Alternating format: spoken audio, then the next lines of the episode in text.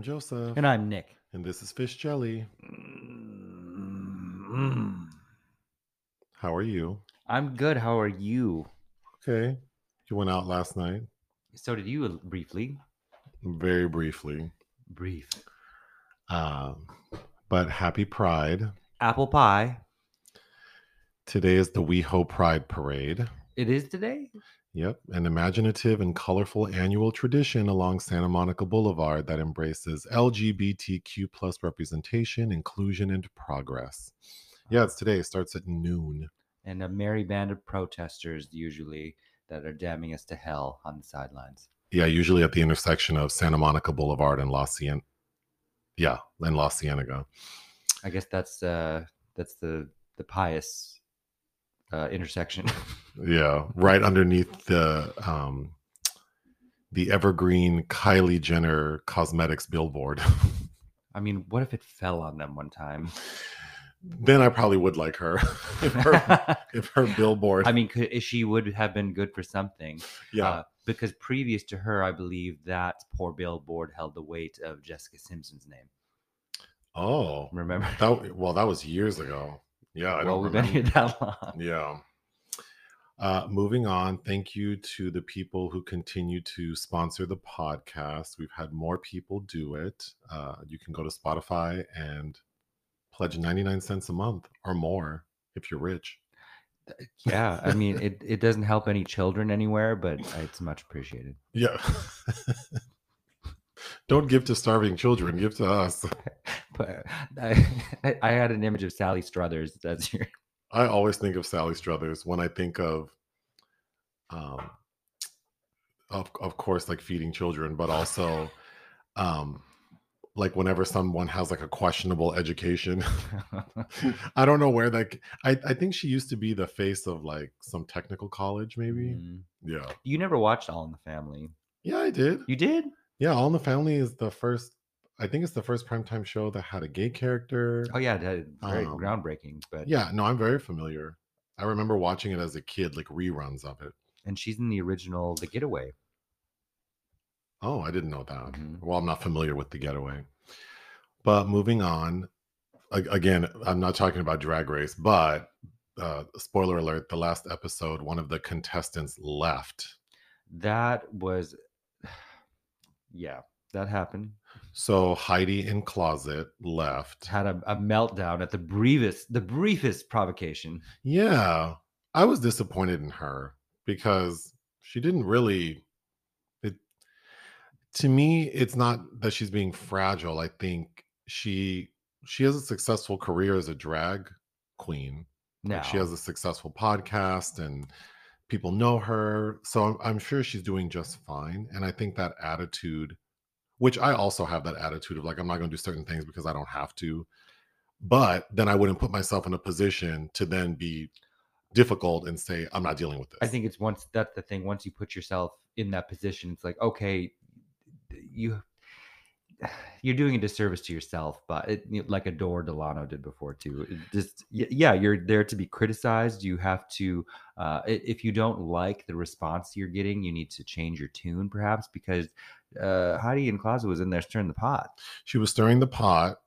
And then when things got the slightest bit, when someone pushed up against her behavior, she just spilled all the beans and it backfired. And then she got emotional and said, I'm not dealing with this. This is not what I came here for.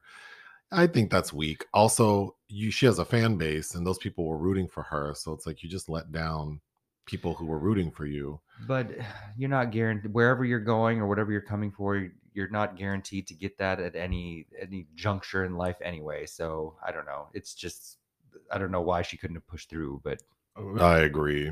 it's it's no more ridiculous than the Icesis Couture in the canada drag race like who's doing very well and all of a sudden be like i i'm having a hard time i'm leaving and then comes back for the finale which is like two episodes later Right. That felt really weird. And also and also Heidi wasn't in threat of being in the bottom this past episode. So she would have moved forward. I don't know. I whatever. Like, Uh, part of me thinks it's a cheap way to create drama because you know she wasn't going to win maybe that maybe she thought she'd get the BenDeLaCreme effect. Yeah, she. There's no way Heidi N Closet was going to win All Stars, so that was the next best thing. She she would have been like top three, maybe. She would have won. Well, clearly Jimbo's going to win. Yeah. But Well, who else is in the top? I really like Alexis Michelle. Yeah, for the most part, yeah. Although Her throwing her teammates under the bus is, was a little. Or D- D- Darienne. well, I don't think she threw well, yeah, she threw Darienne under the bus, and then she when Heidi sort of asked Alexis to corroborate her story, Mhm. and Alexis played dumb, like deaf, dumb, and blind. Like, Yeah, that was odd too. Uh, But anyway, but uh, I like LaLa Ri. I don't think she's gonna win. no, Lala, I really like her, but her drag is is raggedy girl. And Jaymes Mansfield, I find. I like. Jaymes Mansfield, but I, I do feel like he's limited as far as his presentations. Like, so I, I can't imagine he'll last more than one more episode. Moving on, because I uh I I made comments about Erewhon that people seem to like it seemed to resonate with people. Uh in I, a good or bad way. I think good. But I someone forwarded me this article. I'm just going to read the uh the intro. Spencer, 23, makes roughly $40,000 annually as a freelance voiceover artist, content creator for a hummus company, and college essay tutor, forcing her to share a carpeted, unair conditioned apartment in Brentwood with a roommate. Yet, she is not willing to give up one luxury, Erewhon. Each week, she spends between 50 and $75, though sometimes she admits as much as $200, at the cult high end health food store in Los Angeles, which has also become a social scene attracting TikTok wellness influencers, health nuts, and on occasion a dominatrix.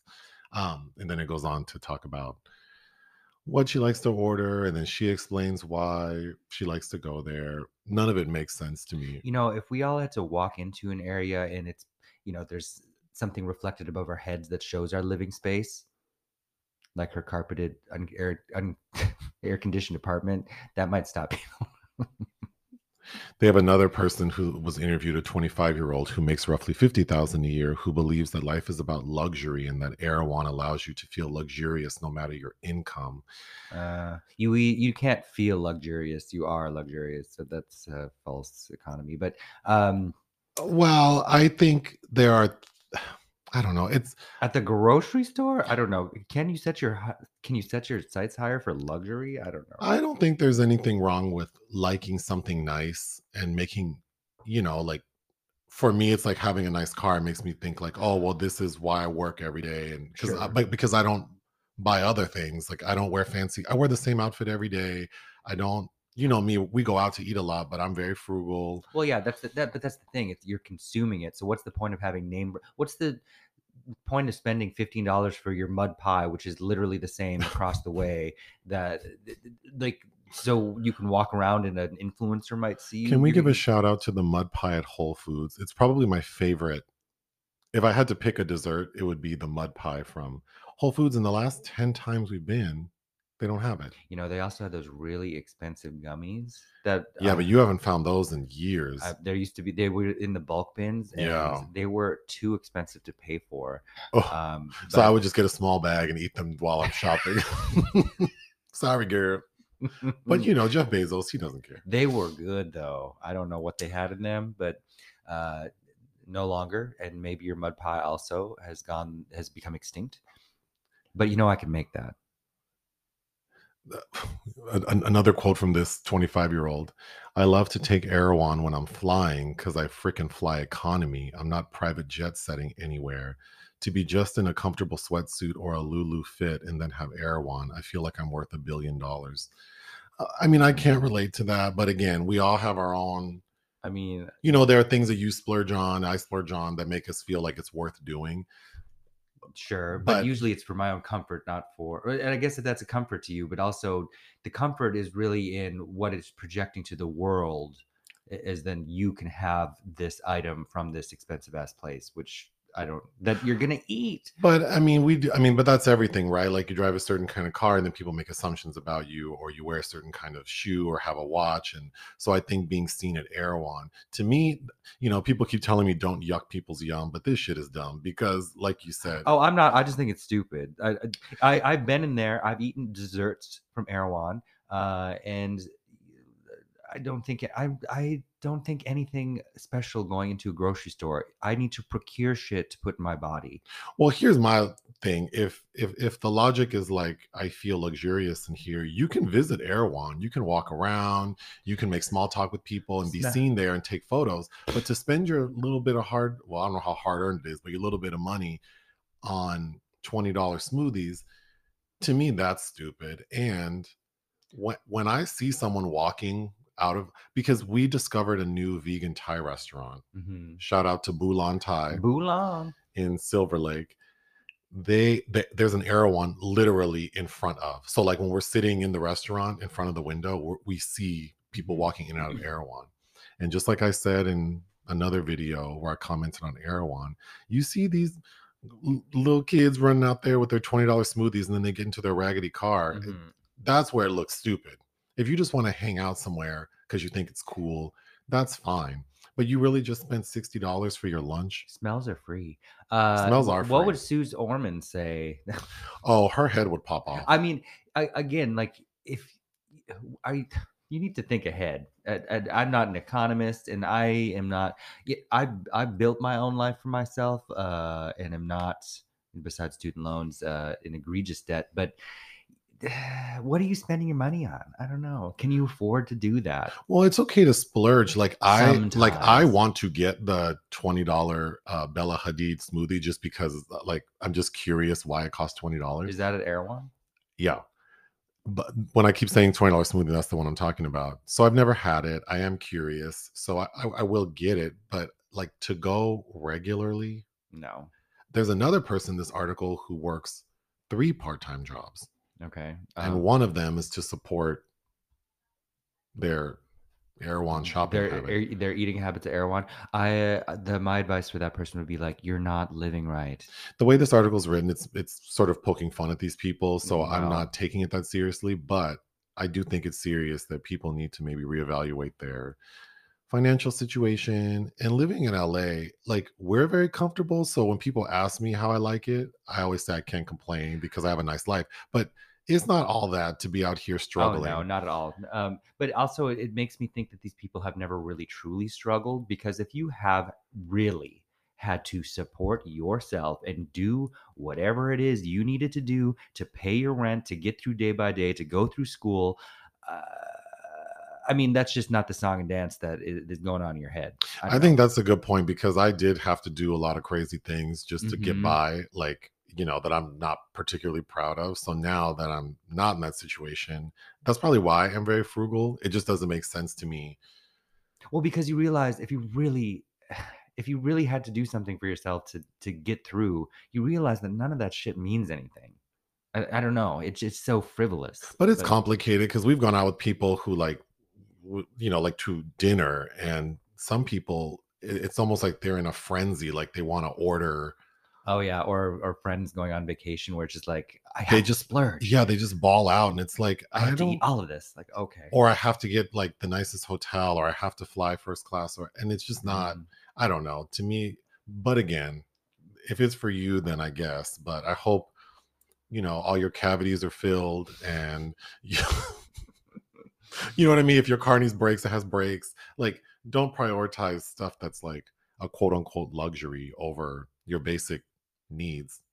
Uh, yeah, I agree. But now I'm lecturing everyone. Erewhon, the, the Lord of the Rings fantasy novel grocery store. So now that May is over, you're going to give us your top five uh, releases for May. So Oh. what's number five? Oh, let me look at. Number five is Will-o'-the-Wisp.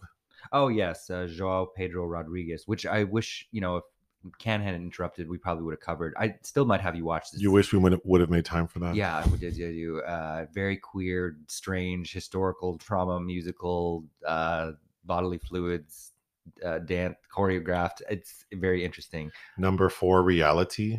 Uh, we covered this. Uh, We have a review for it. Yep. we do about Num- reality winner. That's her No. name.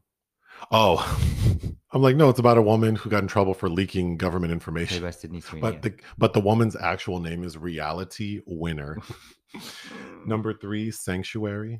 Oh, you didn't see this, but we do have coverage for it. But I, I have probably been listening to the Pointer Sisters uh, or Bonnie Pointer actually. Uh, Heaven must have sent you on repeat since I've seen that film. That's so funny because I just got home from the gym and I was listening to the Pointer Sisters on repeat.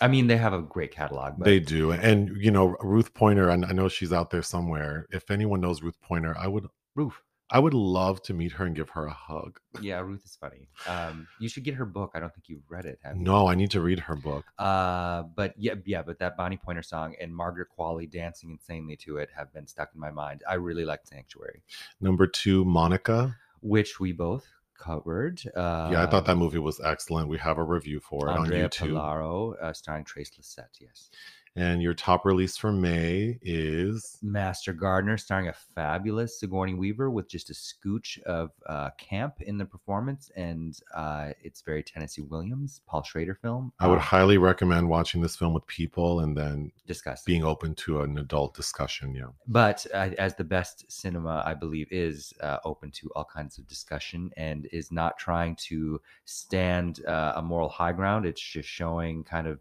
some terrible people doing terrible things and and and and just putting it there and leaving it for you to decide whether you want to like these people or not or the movie We did receive a question, and I told uh, the person I would respond uh, in- on the podcast. So they were uh, apparently this person is a very big Prince fan. Oh, the, yeah. the musical artist my Prince. minnesota my minnesota brother and they were saying since we're from Minnesota, if we have any Prince stories. Um, I do, but do you? ah Did you? Ever, so he's known for going to First Ave and performing in First Ave in downtown Minneapolis. I actually, I, I maybe set foot into First Ave one time, but you've been to First Ave many I times. mean, well, the my previous relationship to you was big into con. I was probably at three or four concerts a week, not because I wanted to. That's just that something I did with this person that I was I dated for a year and a half, um, and which is we can talk about that some other time. but uh, yeah, I was in First Step quite a bit, and I saw a lot of great shows there. Uh, but I never saw Prince. Are you a fan of Prince? No, not particularly. Uh, in you know, I've never seen Purple Rain. I have seen Under the Cherry Moon. Is that the name of it? Uh, which is looks. I think it's not a good film, but it. It I love how it looks, uh, and it's fun seeing Kristin Scott Thomas. The only story I have about him is Peripheral. I had a supervisor that I really liked.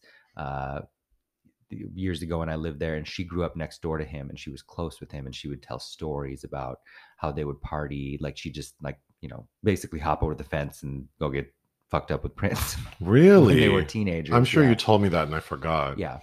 Well, well, that's. Do you remember any details from her stories? No, she just seemed like It was a fond memory. it was a fond. Anytime she talked about him, which she seemed like they were very close at a certain point in their lives. Oh, well, that's nice to hear. Uh, so Prince's compound Paisley Park is in Chanhassen, Minnesota. Mhm. Um, I'm also not a Prince fan. I do like. I mean, I like the Bat Dance song, There are a couple things. Uh, was it Raspberry Parade? Raspberry Beret. Beret.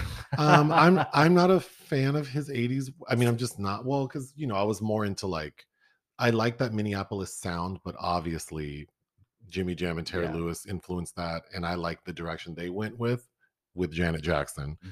But even like Morris Day and the Time, I'm more. I like the more like funk dance, pop. Um, but anyway, I've driven by Paisley Park, but it never. Chanhassen. I've also, you know, Amy Adams came up in the Chanhassen Dinner Club scene. Oh, but um, I have seen Prince in concert twice because he performed at the casino I worked in. This is when he became a symbol. Was he a symbol at He- that, that was time? like mid '90s, wasn't it? No, I think he was Prince Oh, by the time I saw him. But he, I, I, I've seen him twice, and the two times I've seen him, that was when he was not performing. Like he was only performing like the new music. Mhm. So he didn't perform a single song I knew. He is a tremendous uh, musician. Mhm. So watching him perform was, and the only reason I went is because my mom wanted to go. So it was really to get her in, and we sat next to Lionel Richie. But um, oh wow, yeah, but he's a great lyricist. You know, he Oh, wrote a lot of songs yes, for other people. very impressive. Obviously, like a lot of stage presence. It's just not very fun for me to go to a concert where I don't recognize the music. Sure. and I did that twice with Brits. So, but when he stayed at our hotel, of course, I worked in the department that took care of um, the writers for the talent, and the suite he stayed in had to be redone in purple. oh god. So there were, uh, yeah, parameters. So that room, it took like two weeks to prepare before he arrived. like Raja O'Hara. Yeah, and he stayed for like four days, but yeah, it had to be redone. See that kind of bullshit is annoying to me. Eh. I it's like, could you just stay in the fucking hotel and and then leave when you need to? I I don't like that kind of bullshit. Um, but then people tell stories about it forever and ever. And maybe that's part of the The mystique of yeah, star. which you know, but, go off. I, I, also, if not that I have aspirations of fame, but it's just like, do you ever think about the the ripple effects that these kind of things have on other people that have to scramble and do your bullshit that really means nothing to no one? I don't. know. Well, I do, and maybe I just say this to make myself feel better, but you know, when people talk about the ultra rich and famous and all their crazy requests, the way I process it is the fact that these people do these things provide jobs to people, right? The people who buy all the fancy, you know, I have an aunt who used to work for Louis Vuitton in the factory, like she would sew Mhm. the accessories.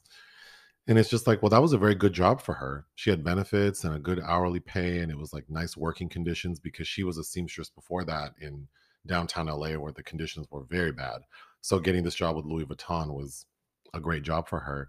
So, I'm, so then I think like, well, if people didn't buy those pointlessly expensive bags, Sure. or you mm-hmm. know, like I wouldn't have had the life I had during that period working there if there weren't these super rich and famous people. So, it's but I agree with you. I it's searching for the silver linings in this Yeah. terrible horrible thing of capitalism where it's like we we clearly are not ever going to make a make way to care for everybody in, in any Right, in any right. sense so then the in, as part of this struggle it's like we have to be thankful for these opportunities that you can take to get somewhere else but it just i don't know let's take a break. Another day is here, and you're ready for it. What to wear? Check. Breakfast, lunch, and dinner? Check. Planning for what's next and how to save for it? That's where Bank of America can help. For your financial to dos, Bank of America has experts ready to help get you closer to your goals. Get started at one of our local financial centers or 24-7 in our mobile banking app. Find a location near you at bankofamerica.com slash talk to us. What would you like the power to do? Mobile banking requires downloading the app and is only available for select devices. Message and data rates may apply. Bank of America and a member FDIC. Films released we didn't cover. oh i thought we were going to talk more about the socialism the oh. no Oh, happy Pride. apple pie Apple Pie. So, films released we didn't cover Spider Man Across the Spider Verse. I mean, I asked you. it's really i just animation it just although so no i was not interested in watching this movie but you were watching some anime the other day Yeah, that did look interesting what was that Perfect Blue. Yeah but that was very adult Oh yeah. so i was kind of giggling and Yeah, it technically has an NC-17 rating, I think, but um, the, the subject matter is pretty uh uh you're not going to get anything very adult in a Marvel production. So no but the movie you were watching the Oh, yeah. subject matter was uh i'm trying to think of the word provocative. well no i mean it, it involves like sexual abuse and Oh yeah. so I mean, it's it's not an easy watch, but it I, I think the juxtaposition of like the subject matter with the fact that it's a cartoon was kind of making my head spin. sure. Yeah. So it definitely elicited a response.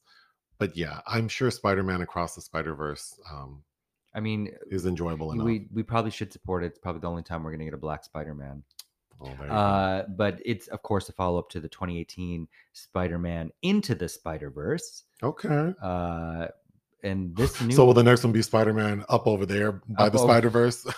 over the rainbow spider. um, Patty LaBelle, Down by the Cuddy Sty. Cuddy Sty, Shout Uh, out to Pootie Tang, and which we should probably review. Well, Louis C.K. directed that. Lucy K. Louis C.K. Louis C.K. directed Pootie Tang. Sure, sure in the hell did.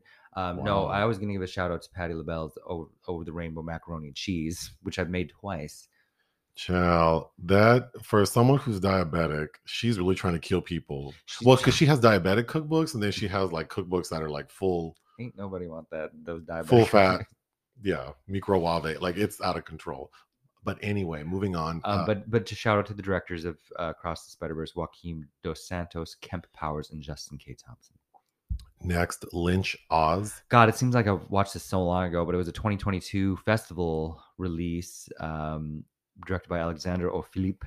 And it is a documentary about, as the title suggests, David Lynch's obsession with the Wizard of Oz and all of the references that come across in his work. I read about this, and it did not appeal to me at all. Well, you you, don't really enjoy like- it? I did, yeah, but Oh. I, I'm a big David Lynch fan, and you really aren't. Sure. I mean, you like some things. I don't know what they would be. Well, you certainly didn't like Blue Velvet, which is in my top 10 of all time. What David Lynch film do I like? Elephant Man, Oh, yes, that is a good movie. but that's really kind of Shout out to he's not my friend, but I do like Anthony Hopkins, Sir Anthony Hopkins. Yes, and John Hurt. Uh, you liked Wild at Heart. You're a Nick Cage fan. What is it called? Wild at Heart. Is that what that lady I don't care for? Laura Dern. Oh, what's the one with Nicolas Cage and the baby and Raising Arizona. oh, what's The what's that lady? Brothers. Holly Hunter. You know, she she's growing on me. I like Holly Hunter. Copycat. I'll be like seventy five years old and she'll be dead, and then I'll be like, I really like. What's her name again? Holly Hunter. Holly Hunter. Um, past lives. Oh, this. I think you would appreciate this. I was again. I've said it several times. I can't believe this didn't win anything in Berlin, but uh, Sundance premiere competed in Berlin. Uh, directorial debut of Celine Song, a New York-based playwright. Oh, I thought this movie contained a, so- a song by Celine Dion. No. No, the that would- director's name Oh no, is Celine Song. no, yes. so then when you said you really liked it, I was like, really? Because there's a movie we chose not to review with Celine Dion's Yes. music. What's that called? I forget. Past lives. There's no past lives. what the hell was You're that? confused too.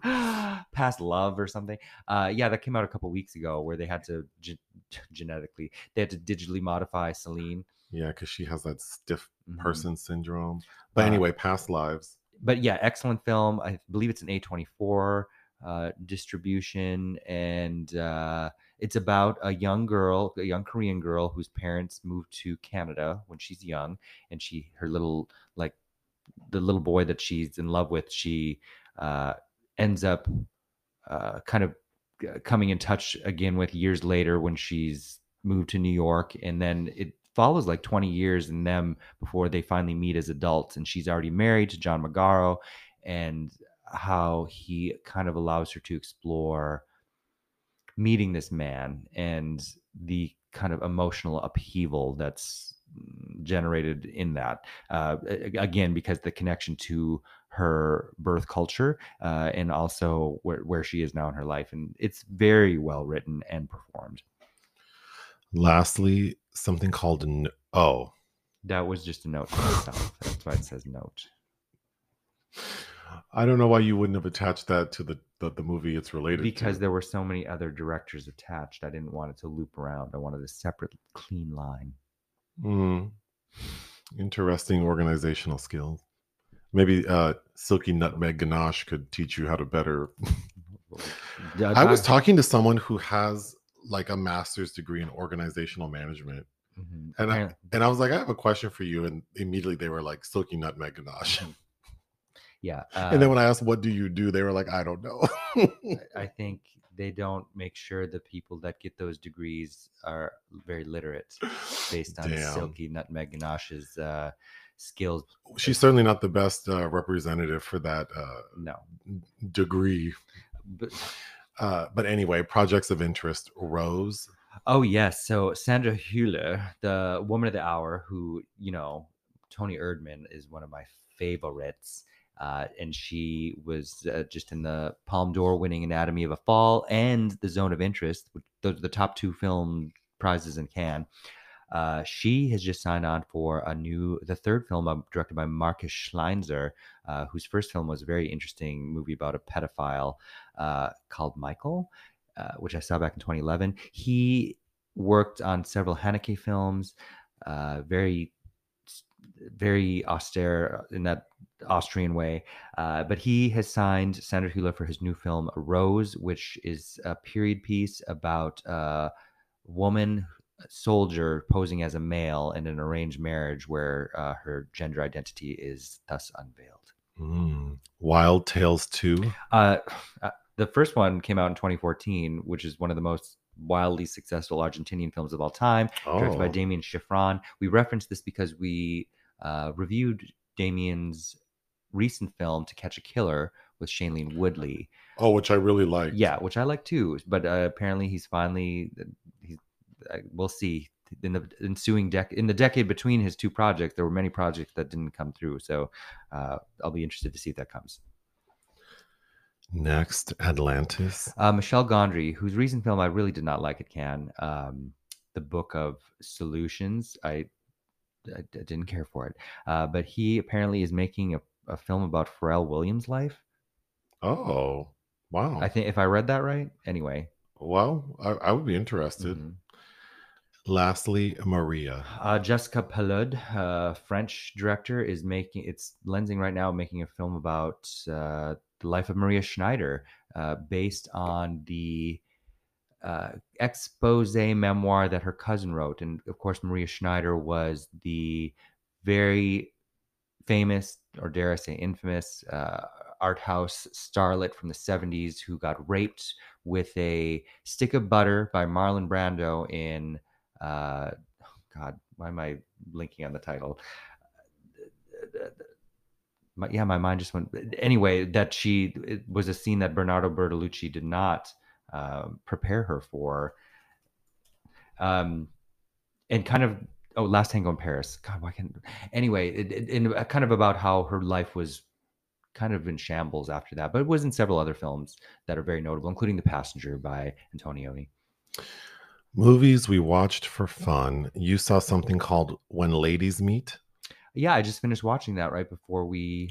Oh, with good old Joan Crawford. Yeah, because I think next week on RuPaul's Drag Race they're doing a doing a Joan musical, and it made me, uh, you know, because I have a lot of Joan Crawford films. It made me hungry to watch something I hadn't seen before with her. She really does have a lot of screen presence. Like she looks so good. She does. This is 1941, uh, directed by Robert Z. Leonard, uh, co-starring Herbert Marshall and Robert Taylor. I think both both who did other films with her. Herbert Marshall's in A Woman's Face, and uh, Robert Taylor, who used to be married to Barbara Stanwyck, was in The Gorgeous Hussy with her.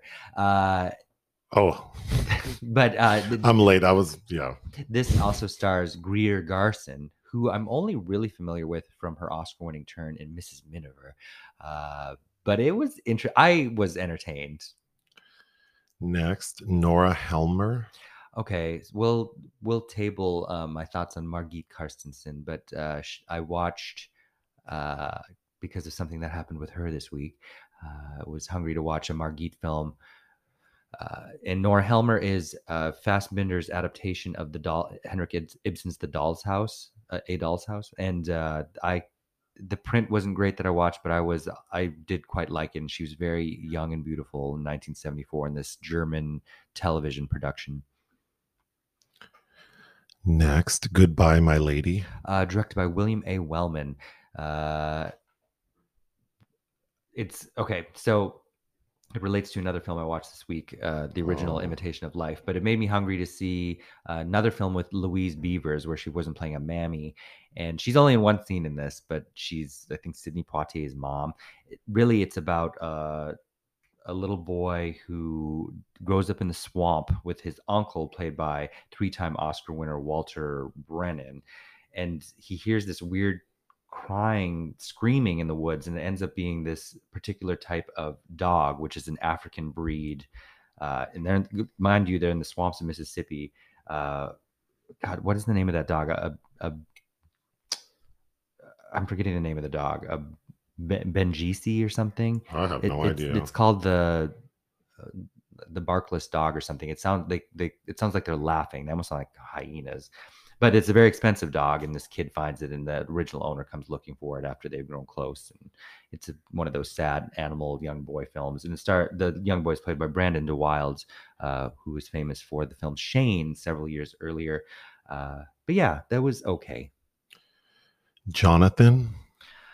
I saw. I think the director's Bill Oliver. His new film is about to be premiered at Tribeca Film Festival, Our Son with Billy Porter and Luke Evans. But I liked that well enough to go back and watch Jonathan, a 2018 film he did with Ansel Elgort as twins that are sharing the same body. One gets the day shift and one get, gets the night shift. Uh, Matt Bomer's in it, Patricia Clarkson. Uh, I can't. I, th- I, think it gets a little long in the tooth, but it's an interesting lo-fi sci-fi concept. Uh, pretty good for a debut, I thought. What year is it? 2018. Oh. Next, Imitation of Life.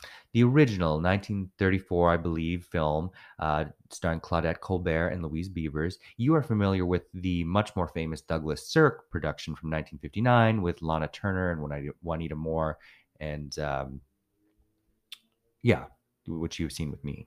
Yeah. Uh, but this John M. Stahl was the director.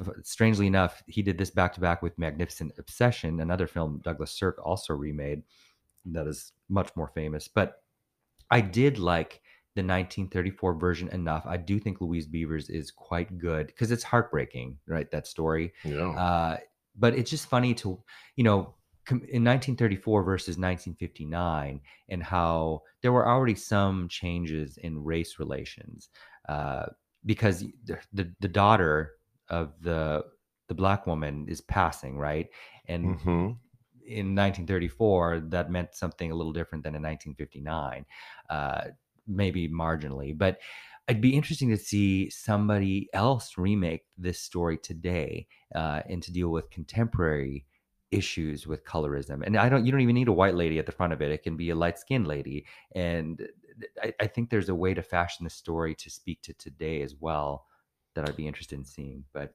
uh, I feel like there have been stories with a similar um, premise that end up sort of being comedic. sure Yeah. Because then it would be more about colorism and hmm well passing the, yeah. mhm, Well, I mean, the film passing passing's not comedic, but I can think of some sort, you know, like elements of stories where it's meant to be a comedy, where like the fair skinned black person um, comes from like a more distinguished family, and then the darker skinned significant other is painted to be like however you want to refer to it, like more ghetto, and then the families meet. So it, it would be interesting for someone to take that and make it sort of serious. But moving on, Perfect Blue. uh, groundbreaking uh, Japanese anime film uh, by Satoshi Kon, who also did a film called Paprika. I've been, I'm interested in, um, who's now dead. Uh, But yeah, it's about a this pop singer. She's part of like a Destiny's Child like trio, and then she decides that we meet her as she's giving her final concert, and then she decides to be an actress, and then struggles uh, through her TV series, and she has a insane fan stalking her. Uh, apparently, there are a lot of things in this that influenced Darren Aronofsky for uh, Requiem for a Dream, which you know Mm. what? In I haven't watched since Before I Met You, Oh, uh, which is I I, I and I I hold that film in high regard. So I'm interested to see how I would feel about it today. And uh, you know, without a doubt, I know I, I know I'll feel the same about the Clint Mansell soundtrack and uh, Ellen Burstyn's performance. But I mean, when I saw that in high school, you know, it blew my little mind. But anyway, uh, Perfect Blue was something I've been meaning to catch up with for a while. anything else? Uh, one of only a handful of Woody Allen films I haven't seen uh, from 2003, starring Jason Biggs and Christina Ricci, and Oh, Danny yes. DeVito. I saw you watching that. uh huh. And I don't think I liked it. Nope. Uh, I don't find Jason Biggs very compelling Well, in any way, really. Uh, Woody is a supporting character himself. He's like a mentor to the Jason Biggs character, and he's entertaining in his little way. And Danny DeVito has one really good scene when Jason Biggs finally fires him from being his mentor. And Christina Ricci's, you know, it's an interesting period in her career. But I was probably most entertained by Stockard Channing as her mother, who suddenly comes to live with them.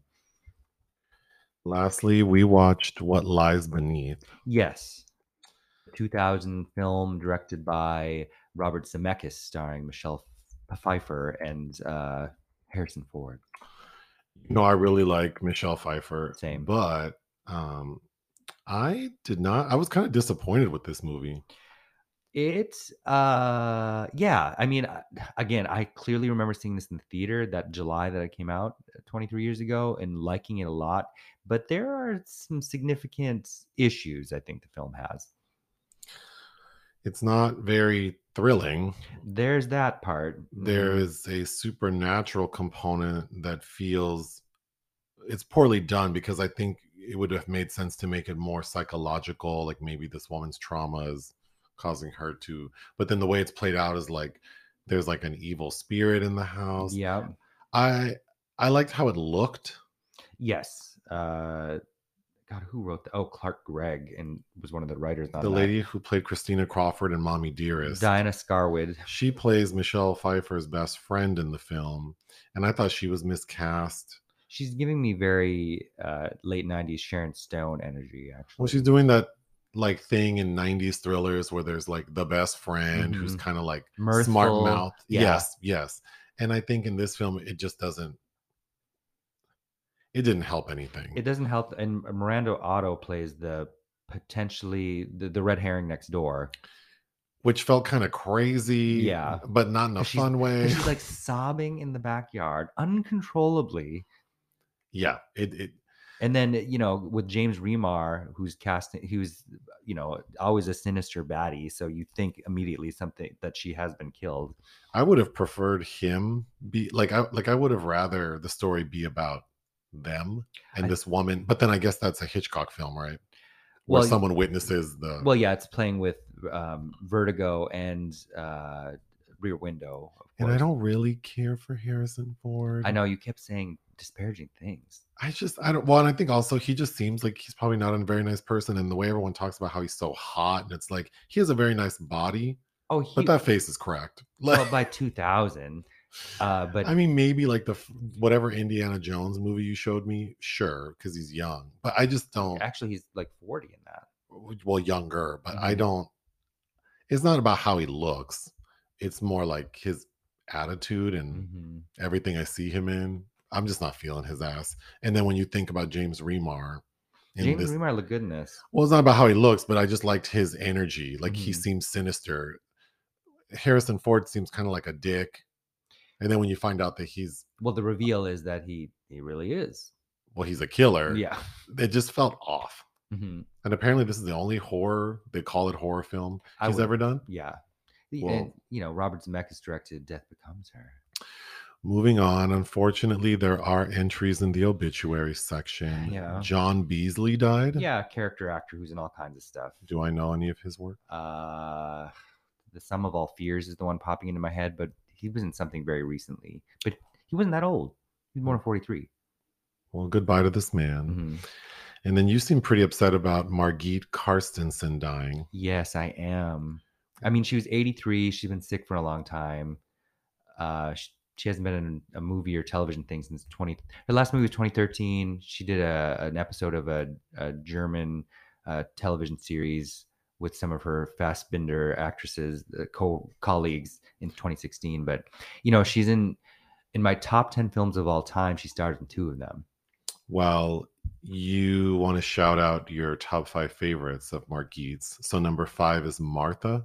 Yes, this is also, uh, I think, a 70, 1974 television production. I mean, she's primarily known for working with Fassbinder, uh, but she was just so like beautiful, but in this odd porcelain way, and she always seemed really troubled and kind of crazy. So you know, I'm immediately attracted. Uh, but- Kindred Spirits. uh, but Martha is she plays this uh, woman that I think she gets her. I, I can't. I haven't seen it in 15 years, but I remember really liking it. And it's. I think she's kind of in an abusive relationship with her father that she gets away from, and and then she ends up marrying a man who's equally as abusive. So it's kind of a soapy thriller. Number four, Fear of Fear. Angst vor der Angst, uh, or Angst vor der Angst. Uh, this is another uh, soapy melodrama. I think the year after, where she plays a housewife who's addicted to pills and just can't seem to be happy. Number three, It Is Fine. Everything is fine. This is directed by or co-directed by Crispin Glover, and it I think it premiered at Sundance in 2007 and has never been released on DVD. If you, it's supposed to be the second part of a trilogy that Crispin Glover never completed uh, about this artist who has cerebral palsy, and so you just have to be lucky to catch it at a traveling road show, I think. And it played one year at the Egyptian when we lived here, and I brought you to it, and you left. Oh, Uh, but you went and sat in the car for it. But it is um, it, it's uh, it's supposed to look like a 70s TV film, uh, but Margit plays the object of one of this man's uh, affections. Uh, what's his name? Uh, Steven C. Stewart. Uh, but who again who has cerebral palsy and a fetish for girls with long hair. Number two, Possession. I mean, tattoo on my back. I got uh, the billboards all wrapped Nick up somewhere. l- l- like literally, literally owns a damn billboard Uh-huh. of the movie Possession. Like it's like 17 feet by 20 feet, something 17 crazy. by 24, I think. Something cra- It's a like billboard, I don't know what we'll ever do with it. Uh, Well, when you die, I'm selling it, but Well, you know, somebody during the pandemic, somebody reached out and they were making a documentary. I don't know if it was about Basha, the artist. I, I noticed that Sean Baker just uh, mounted a huge print of it. It's not as big as mine, but he he uh, just put up on Instagram that he also has. A if there's piece of it. anyone out there who wants to talk to Nick about his love of possession, please reach we out. We reviewed it. No, but I mean, for a fee, you can be interviewed. Also, if anyone's interested in buying this billboard, reach No. out to me directly. I'm not selling. to Joseph directly. He doesn't know where it is. It's in the house somewhere. Yeah, but you're not good at finding things. Well, for money, I can do a lot You, of things. you don't even know why I put my Dina DeLuca cups. Like, you never, like, so you're not gonna find that poster. They're in the wine cabinet. Oh, now you got it. Okay, you don't put them back in there. Anyway, uh, That's where you want them. yeah, on display. Oh, I didn't know that. Yeah, because Could you you don't want to drink it them? again. Oh, I thought you were actively using them. no, I am. So then, why would you put them on display if you're actively using them? Cause can't you do both? Yeah, sure. Anyway, you don't know. that- This poster is not for sale, but uh, somebody. I will entertain all offers no I mean- above. I mean, I was fantasized about if we ever have a yard again in or in our final house that I will put up this billboard. Uh, I'm gonna. You know what I'm gonna do? Your at, at your gravesite, I'm gonna have the billboard uh, placed, and so you could like cast a shadow over your. You know what? I like that. I like that idea. And when I die, I want to be uh, buried in just a. I, I I don't care about the, the nice box. You can put me in a pine box, but you can put me underneath the billboard of uh, possession. Anyway. I I was contact somebody was making a documentary about something in regard to that, and they were trying to meet with me so I could unfold it for them and be featured in there, but that didn't come to fruition. And your number one, um, Margit Carstensen performance. The Bitter Tears of Petra von Kant, which I've made you watch. Yes. Oh my god! And you've seen Francois Ozon's remake ish Peter von Kant, but Margit in uh, oh my god, just just unhappy and bitchy. I fucking love it. Well, goodbye to Margit. I know. It just yeah. We'll take another break.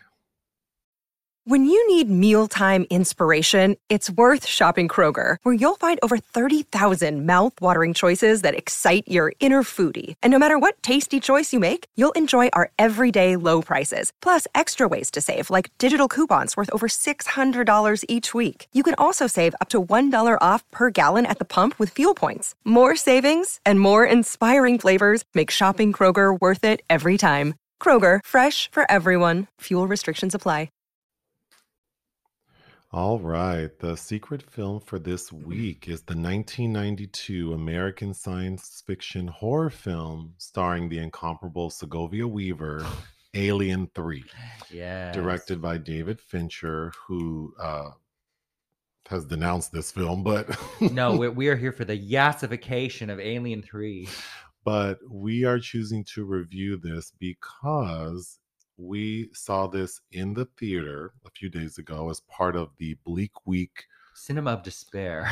uh, installation at the what's the name of that theater? the Cinematheque the, at the Los Feliz, but they also do programming at the Aero Oh, do they? Okay. and Egyptian. If that, I think still, I don't know. So we went with some friends, and I thought, well, we should probably we should probably review all of the all of Sigourney's movies at Yeah. some point, and all of Isabel's. I guess I don't know how that would ever happen, but oh, it's possible.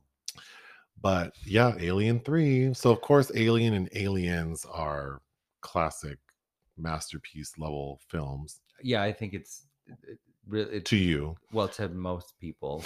And- and most be- people. but that also means you know they're they're uh, often played theatrically in various places.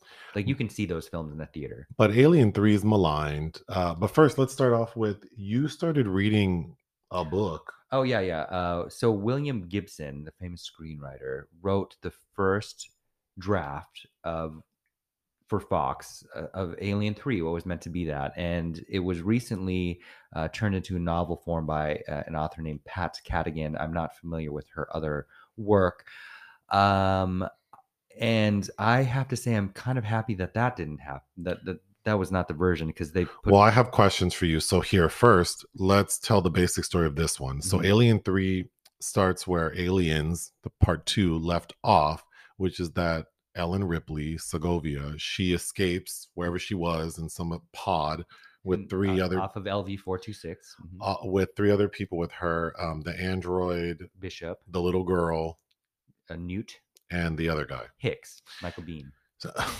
so uh, the opening of Alien Three is that their little escape pod uh, is has crash landed on this planet that is basically used to house a prison, but that prison is kind of defunct. Mhm.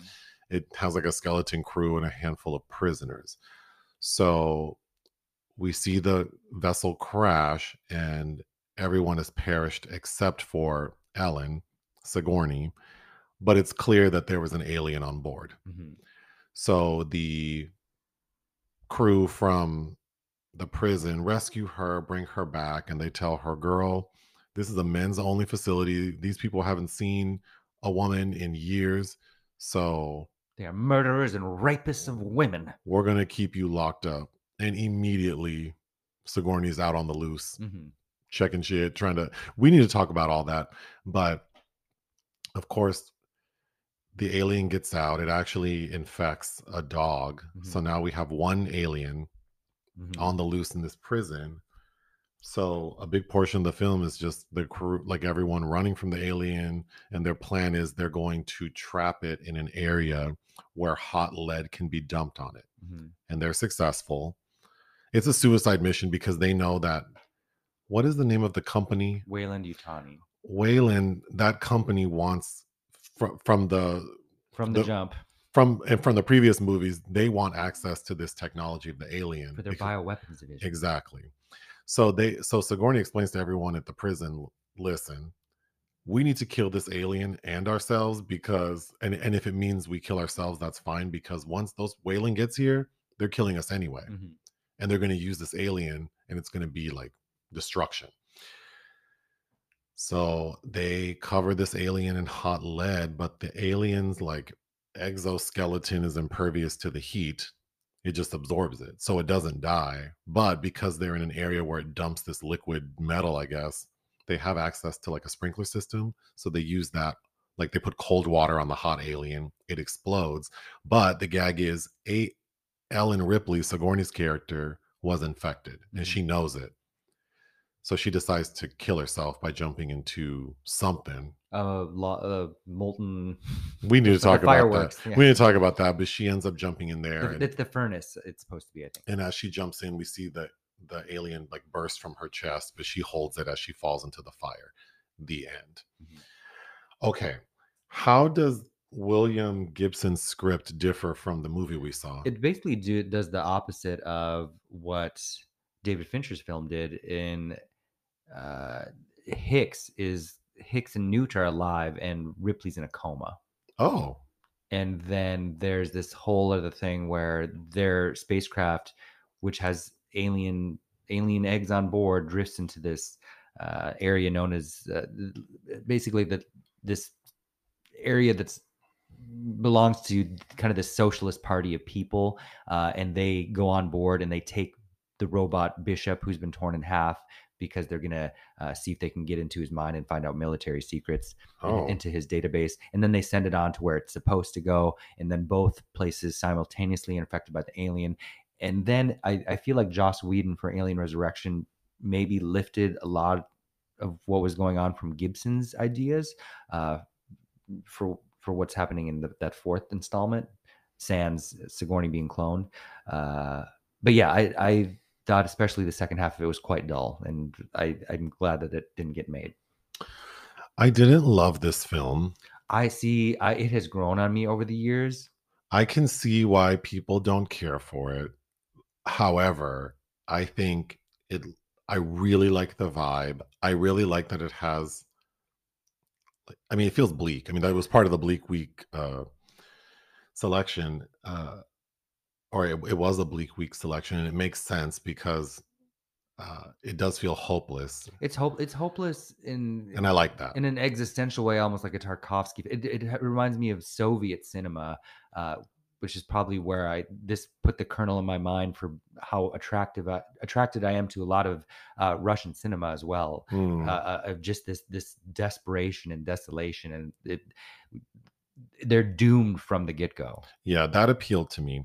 Uh, there's some really great performances. Charles S. Dutton, hmm I think, is fantastic. He plays one of the prisoners who's like a rapist and a murderer, but he has found spirituality and he uses that to not only sort of keep himself in check, but he kind of keeps all the other prisoners in check. Yeah, he's kind of the one who's really in charge of that. And the dialogue from that character I thought was definitely like better than you would expect for like a sci-fi film. oh yeah, for sure. And his performance, it's great.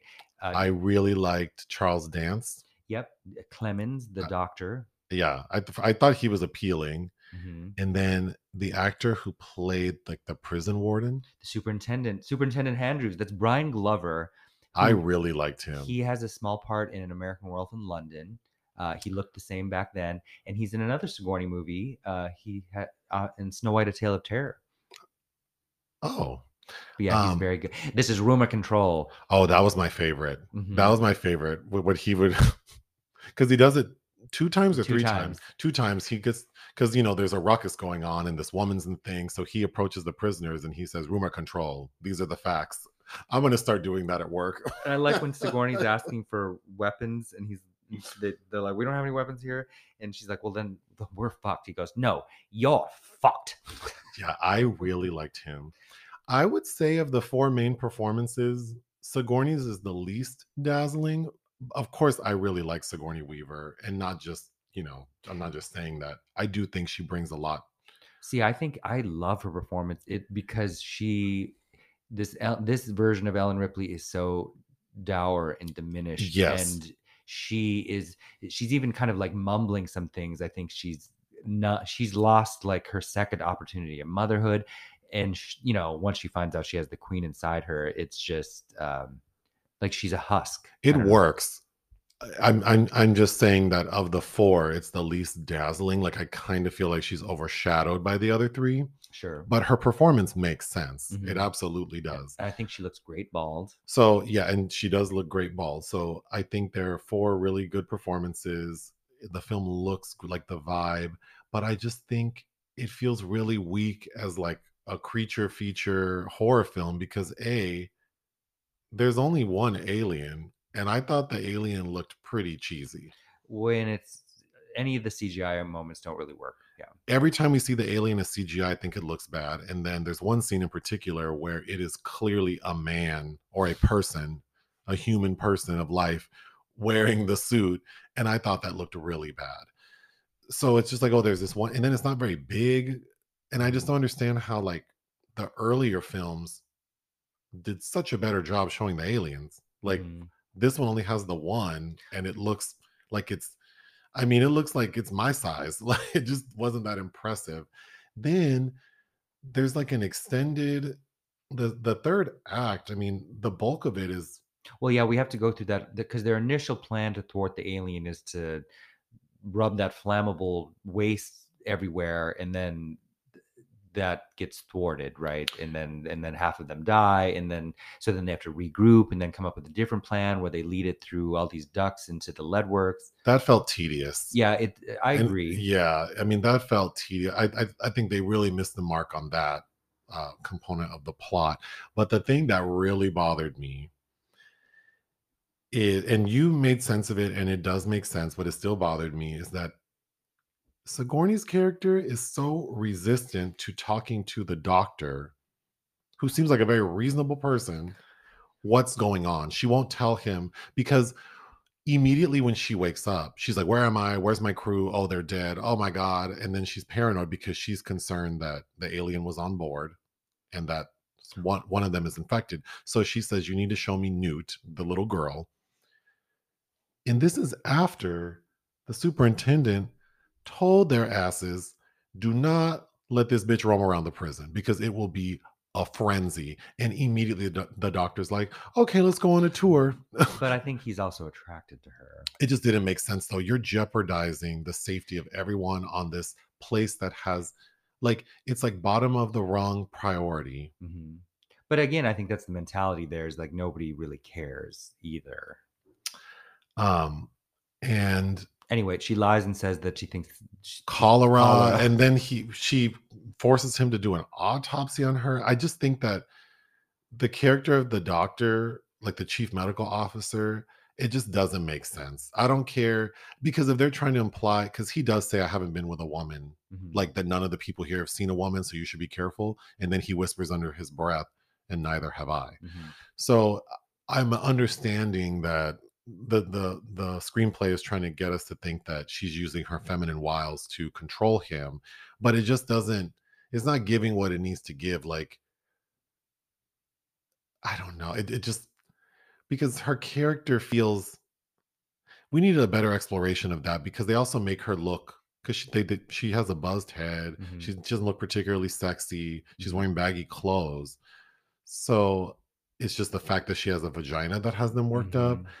Then we needed to explore that a little bit more Well, yeah, because trust these men are doing sexual things with each other on this planet. so i mean I. I I- I just don't think that it makes sense that the chief medical officer did all of that when he was told and he knows that it's not safe and she's just trotting all around the prison She is, but you know, they also established that he doesn't really care for Superintendent Andrews and seems to enjoy kind of pressing his buttons too. But I think that's the biggest weakness is the sort of the the opening when like it takes a really long time because even when she's ready to tell them what's going on, she doesn't want to tell the doctor. She wants she'll tell the superintendent. Mhm. And it's just like, what is her what are her reservations about? Well, this? because it, in the segue between Alien and Aliens, when she tells her story, she's treated like she's insane because there was no evidence to back her up, and they put her. Uh, she has to go to psyche evals. So and that makes sense. So I so I do think that's fair that she would have been apprehensive because she was poorly received previously. But at, at but then it also doesn't make sense to me because she knows that it's curtains. So w- what is there to lose? Like you you all probably could have done better sooner without you playing these games. no, It- but it's just frustrating to watch. but the tension that it established, especially growing older uh, as a gay man, the the AIDS crisis that you know was in full blown effects in the early '90s, and this kind of uh, th- th- this anxiety about am I infected? Do I have it? Uh, yeah. like you know when she is on that scanner that evs scanner and sees the thing inside her and you know that hits a lot harder to me now than as a 12 year old watching it Yes, I think this film feels like there were too many cooks in the kitchen. There were people in control making decisions. definitely and, th- were, and yeah. then based on the director's uh, thoughts about the film afterwards, it it seems like a lot just sort of fell out of his hands. Well, he was in his 20s. This is his debut film, had directed many, many music videos, including, you know, Vogue and Express Yourself from Madonna, to Paula Abdul, George Michael. And I think the studio didn't trust that he knew what he was doing. Uh, so there's constant interference. The my favorite scene in the film, with which gives us that iconic, and I don't use that word loosely, but that iconic shot of the alien butted up against Sigourney's head while she's sobbing. Uh, that wasn't even a scene that he was supposed to film. He went rogue with Sigourney and a skeleton crew and filmed that scene. Yeah, I I know that there is like there are alternate cuts of the film. hmm There's a director's cut. Yeah, Mhm. so it it definitely feels like something that was out of someone's control and that too many people had input and that they were trying to explore interesting things and push the envelope. So I appreciate it for that, but and it was certainly a nice experience watching it in the theater. This is the only one I hadn't seen because my, my very first Sigourney film in the theater was Alien Resurrection, I do want to say, what's the name of that theater we went to? The Los Feliz. Y'all need some better concessions. Oh, Y'all need some better concessions. They had a limited selection of candy, like the kind of candy you buy at the dollar store. And then their beverages, they had fountain drinks, but their bottled beverages are all room temperature. oh. So I don't know. I Well, you know, the more. staff's also volunteer. even the people working the concessions. I'm pretty sure. I don't know. I I- I don't think that there's a lot of money that to be had there. So I'm glad it still exists. I mean, if someone from there wants to contact me, I, I might be able to help you upgrade that shit because it doesn't make any sense. I mean, those tickets aren't cheap, and They're not ex- well, you know, they, they and that they kind of crowd. I mean, There were a lot of people there. Well, I don't know the type of people who were in attendance. I know I was there, so if if they're anything like me, they could have charged more for some better shit, and Sure. like we could at least get you a damn beverage refrigerator to put under the counter to keep these bottle drinks cold. But You know, if you're a member of the Cinematheque, you pay less for tickets too. where'd that membership money go? Well, I, We have a beverage refrigerator in our house. we sure do. The shit ain't but two seventy five. You can't tell me they don't have two seventy five to drop on a beverage refrigerator. hmm But getting back to Sigourney, Um, uh, she's a she's a marvel, and I'm glad I got to see. So now I've seen Alien in the theater, Alien Three. I haven't seen Aliens in a Yeah, we did. We saw it at the ArcLight Oh, uh, oh, that's right, we did. in probably in 2013. And then we saw Alien at a drive-in. Yep, and I've seen that in the theater. Oh no, we saw there was a double feature. You you've seen Alien twice then uh, in the theater. There was a drive-in during the pandemic, and then uh, at the Chinese, Sigourney was interviewed in between Alien and Aliens. That's right. And you did not want to stay for Aliens at that time because that was a lot. Uh, but you saw it then. Yeah. And Alien Resurrection, which you claim not to remember, we just watched on my birthday this past in 2022. I know I've seen it, Yeah, but we just and I know there's a basketball scene. hmm Yeah.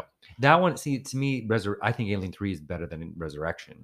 Uh, yeah. Well, re- re- Resurrection. Resurrection feels corny because the casting, uh, and then I think the while the basketball scene is memorable, it's not memorable for the right reasons. I would say Alien Three is a better film, Mhm. like just as a you know like a piece of cinema. I do really. There's a couple of very good scenes in Resurrection, though, like when she confronts her clone versions of herself. Oh, the ending with the underwater and the alien. I thought, the ending. well, that's you know it's towards the end, right? The Poseidon adventure scene, yeah. I thought that was very like that sticks out in my head too, Mhm. actually.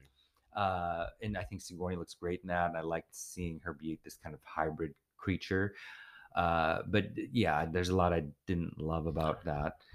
Um, do you have anything else you want to say about this movie? Uh, Alien Three, the score, I loved it. Elliot Goldenthal score, so good. Okay, mag- I don't recall. So magisterial and depressing. Uh, and then of course Alex Thomson's cinematography, I think, is great too. And I, I, you know, her swan dive in the end, which there was a lot of.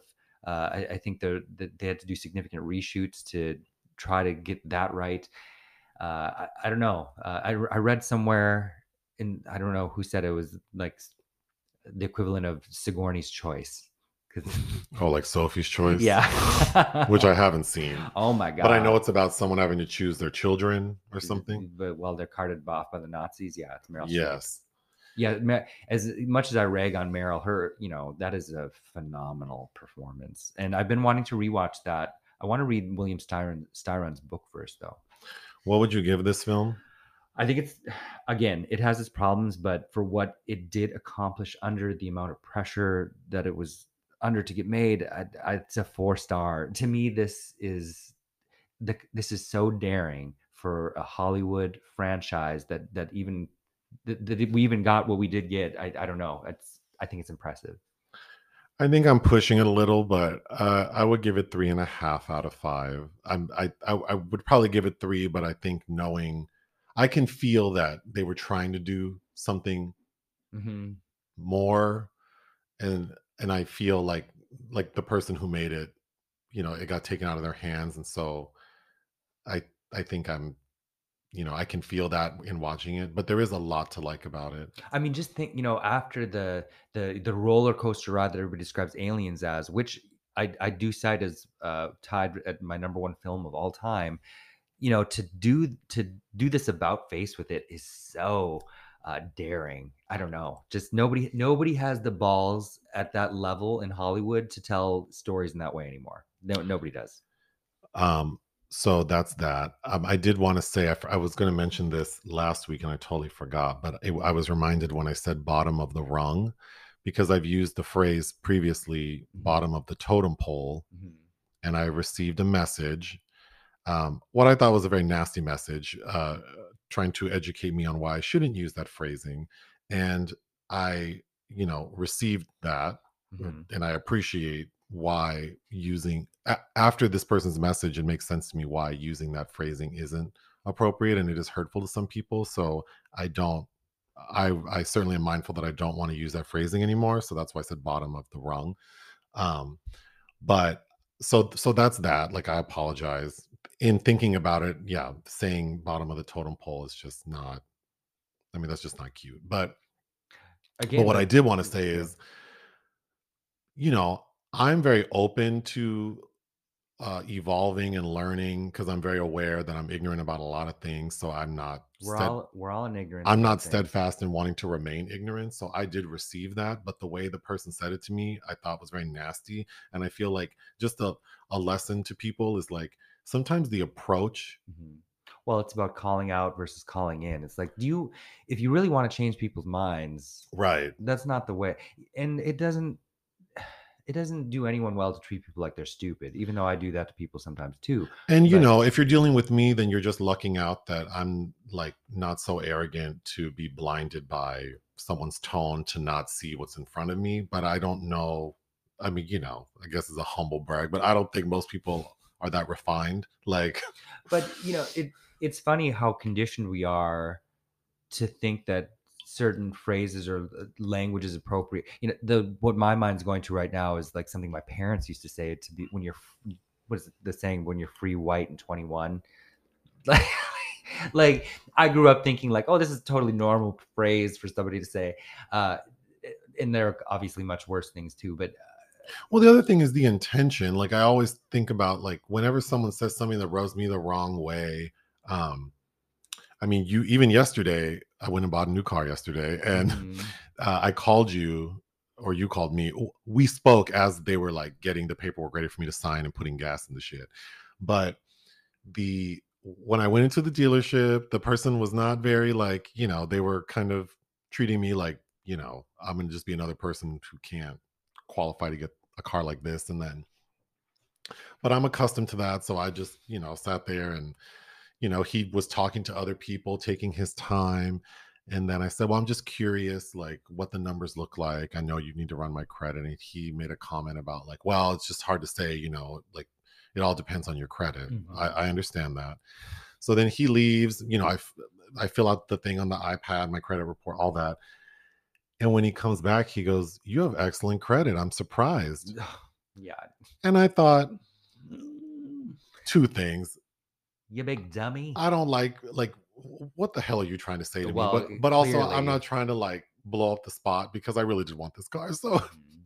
like because part of me wanted to be like, you know what? This, this, this, and this, and I'm out of here. Mhm. But then I thought his intention combined with his line of work, like it's like we all know people who are servers or bartenders and they all make these very blanket like problematic statements about groups of people Oh yeah, Right? Like that one at Kitchen Twenty Four that came up to us and oh we were at the kitchen 24 on Cahuenga in hollywood Mhm. one night with uh, one friend or two to another couple. another oh it was Yeah. them oh tho- wow Those two. we were there Dead one, to me now. Dead to me now. one night we were there and the server is talking to us and he he he was being kind of crunchy with the service initially Mhm. and then he was talking to us and i was the only black person in the group Yeah. and this motherfucker said to us not looking at me well you know black people don't tip Yeah. but anyway Like i was uh, funky about it but i think it's like you know i had to think this man spends all day with people coming in here trying to buy these cars they can't afford and with credit scores of 500 so It just slipped out. so that's his experience you know it's just like you know meeting your grandmother and she used a term that i thought was dated but i didn't think that she was trying to God, what'd she say? colored Oh yeah. She referred to Janet Jackson. she referred to janet jackson as that colored girl I was like, oh.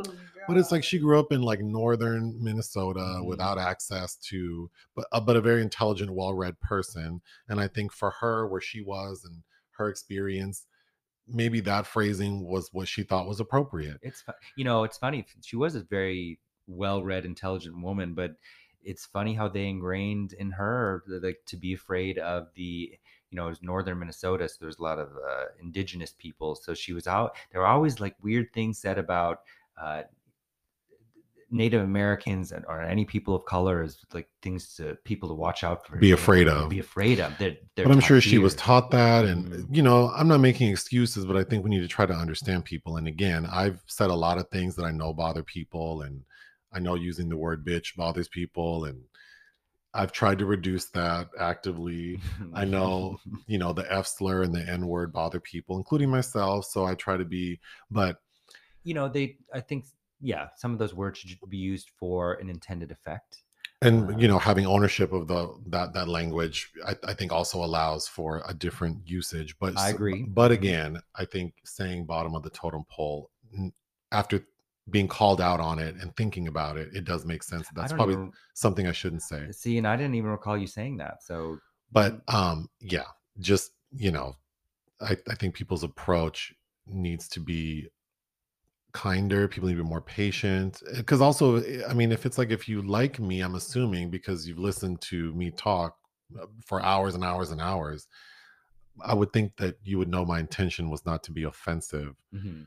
to any particular group um so yeah I, I was just disappointed that that was i was disappointed in myself for using the phrasing but also disappointed in the person taking that approach but uh, that's a downer of a uh, an ending. Well uh, it's uh, in keeping with bleak week. Yeah and keep, but to bring it back up happy pride we're gonna go we're going to go see the new transformers movie shortly. Oh god. Well yeah. There's some people I I'm like not hopeful. uh, i'm not either. Did michael bay direct this shit? I don't i'm know. tired of michael bay.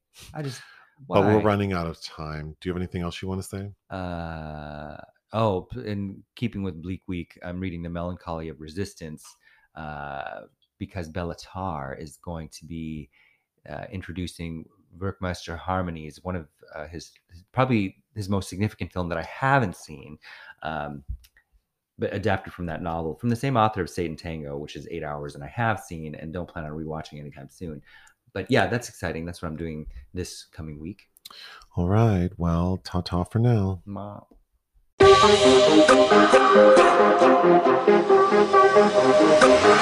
Huh.